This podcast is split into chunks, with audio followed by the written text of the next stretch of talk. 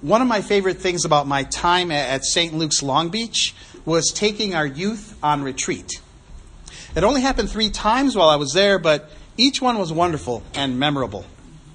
Mostly we had fun, played games, and ate bad food. But I did manage to slip in some conversations about faith when they weren't paying attention, when they weren't looking. I remember on our second retreat, we were sitting in a circle on these rocks in a little memorial garden at St. Francis Episcopal Church in Palos Verdes. I said to the 7 or so kids assembled, "Okay, here's your big chance, and it's not going to happen very often in your life. Ask the priest anything, and I will answer honestly." I figured they would have some basic questions about God. I could impress them with my answers, and they would think I was great. Nope. Their queries were profound and really hard. Is there a hell? And who's going there? Why would God allow evil to happen like the Holocaust?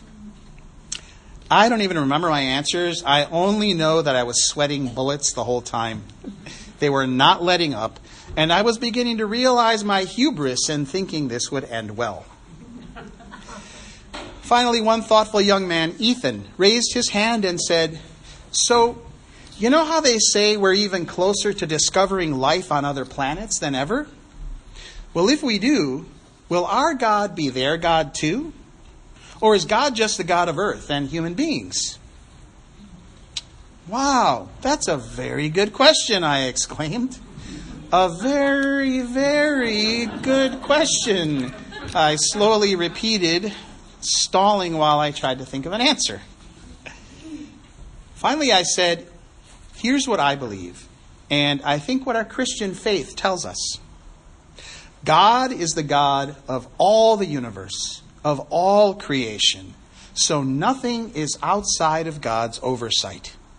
If we find aliens on other planets, God will be their God too.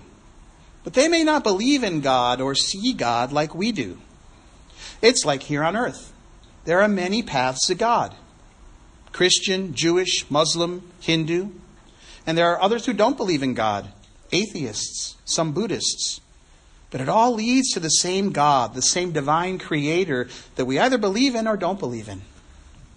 Alien faith, I think, would just be another path to God, assuming they believe in anything. But here's the thing," I concluded. "Most of us humans, from cavemen making drawings on walls to astronauts in space, we have this inner longing for the divine. And I believe God placed it there so we could then search for God, which some of us do through our religion. And maybe aliens will have that longing too." Not bad, huh?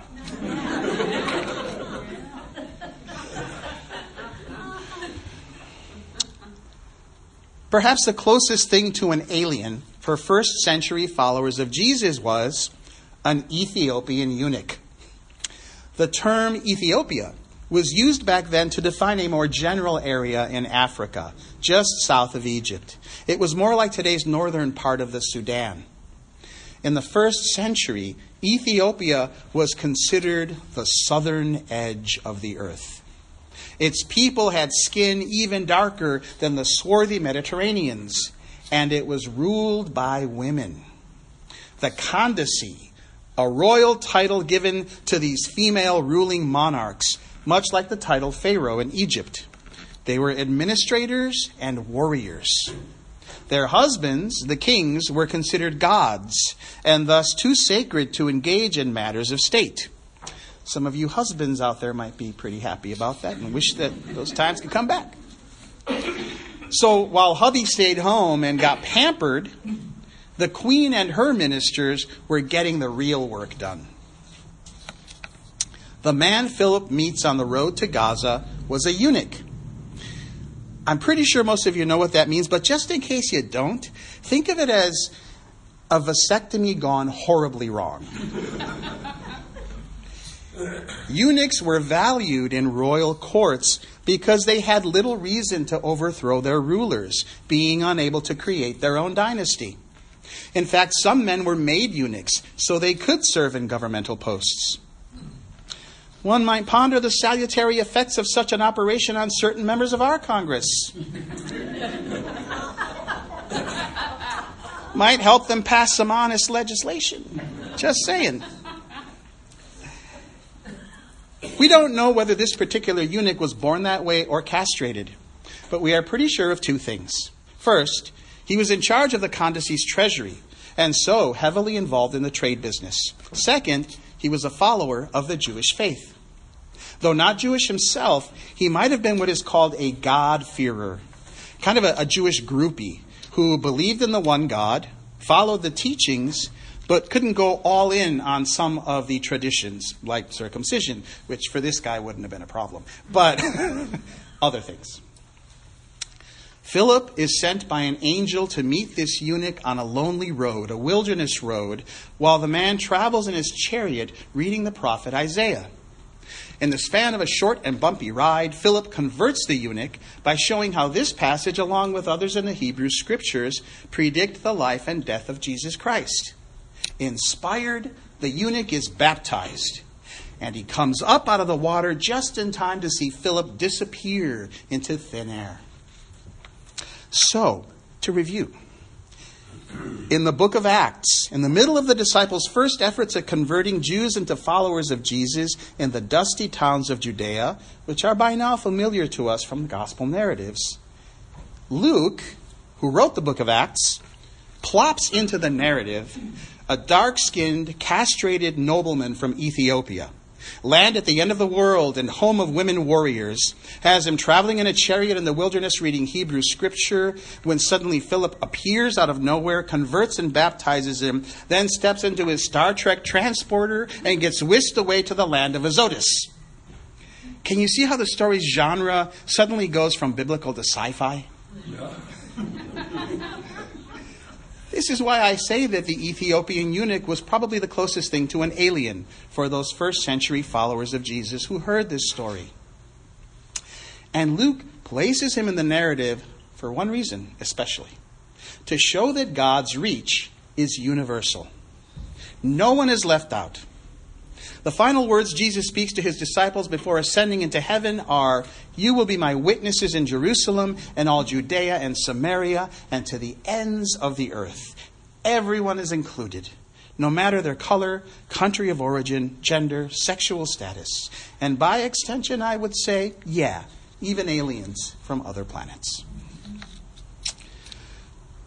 Underlying our young man's question on the youth retreat is a basic thought that we all grapple with from time to time. Who is God? In today's epistle from John, we hear, "No one has ever seen God."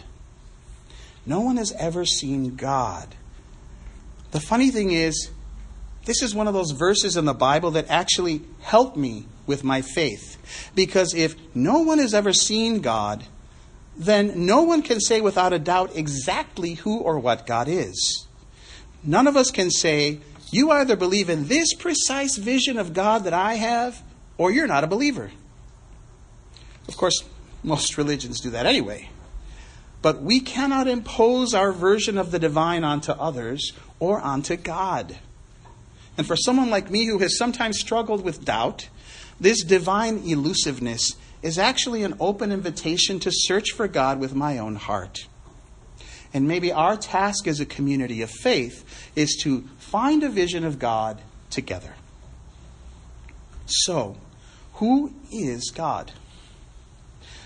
One answer lies in today's gospel reading. Jesus says, "I am the vine and my Father is the vine grower. I am the vine and you are the branches." In other words, God is relationship. Another answer comes from today's epistle. No one has ever seen God. If we love one another, God lives in us, and God's love is perfected in us. In other words, we can never see God directly face to face, but God lives with us. God's love is perfected among us. We see God in each other's faces, in the love and relationship we manifest in our community and in our world. I am certainly coming to know God even better in my 6 months here with you at St. Luke's. God is like light. We can't really see it, but we can see the color on the walls, on the floor, on each other's clothes, the windows all around us, because those objects have been touched by light. Our love is the color that happens when God touches us. But our true color, our love, is not fully realized until others see it and engage it.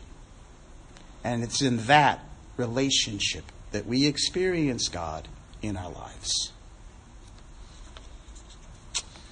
I close with a story that I think illustrates who God is. I made a friend in seminary while we were working together on a class project. His name was John. He had been hit by a car 9 years before I met him while walking across an intersection in the Mission District in San Francisco.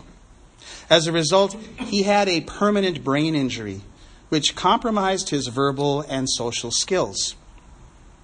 In describing the accident, he told me that the car that hit him threw him 20 feet into the air. And when he landed, he rolled and rolled across the road until he came to rest under a public transit bus, a muni bus. Now, it was at a bus stop and the light was red. A woman and a man walking by waved frantically at the bus driver to keep him from driving off and running over John. And then that woman who was waving her arms did a remarkable thing. She got down on her hands and knees, crawled under the bus, and lay down right next to my friend. Then she took hold of the one part of his body that wasn't covered in blood, the fingertips of his left hand. In those few minutes before the ambulance arrived, this woman, this stranger, gently squeezed his fingertips and told him over and over that he was going to be all right. My friend, who was nearly unconscious, thought it was God comforting him and squeezing his fingers. He only found out months later that it was this woman. But I think he was right the first time.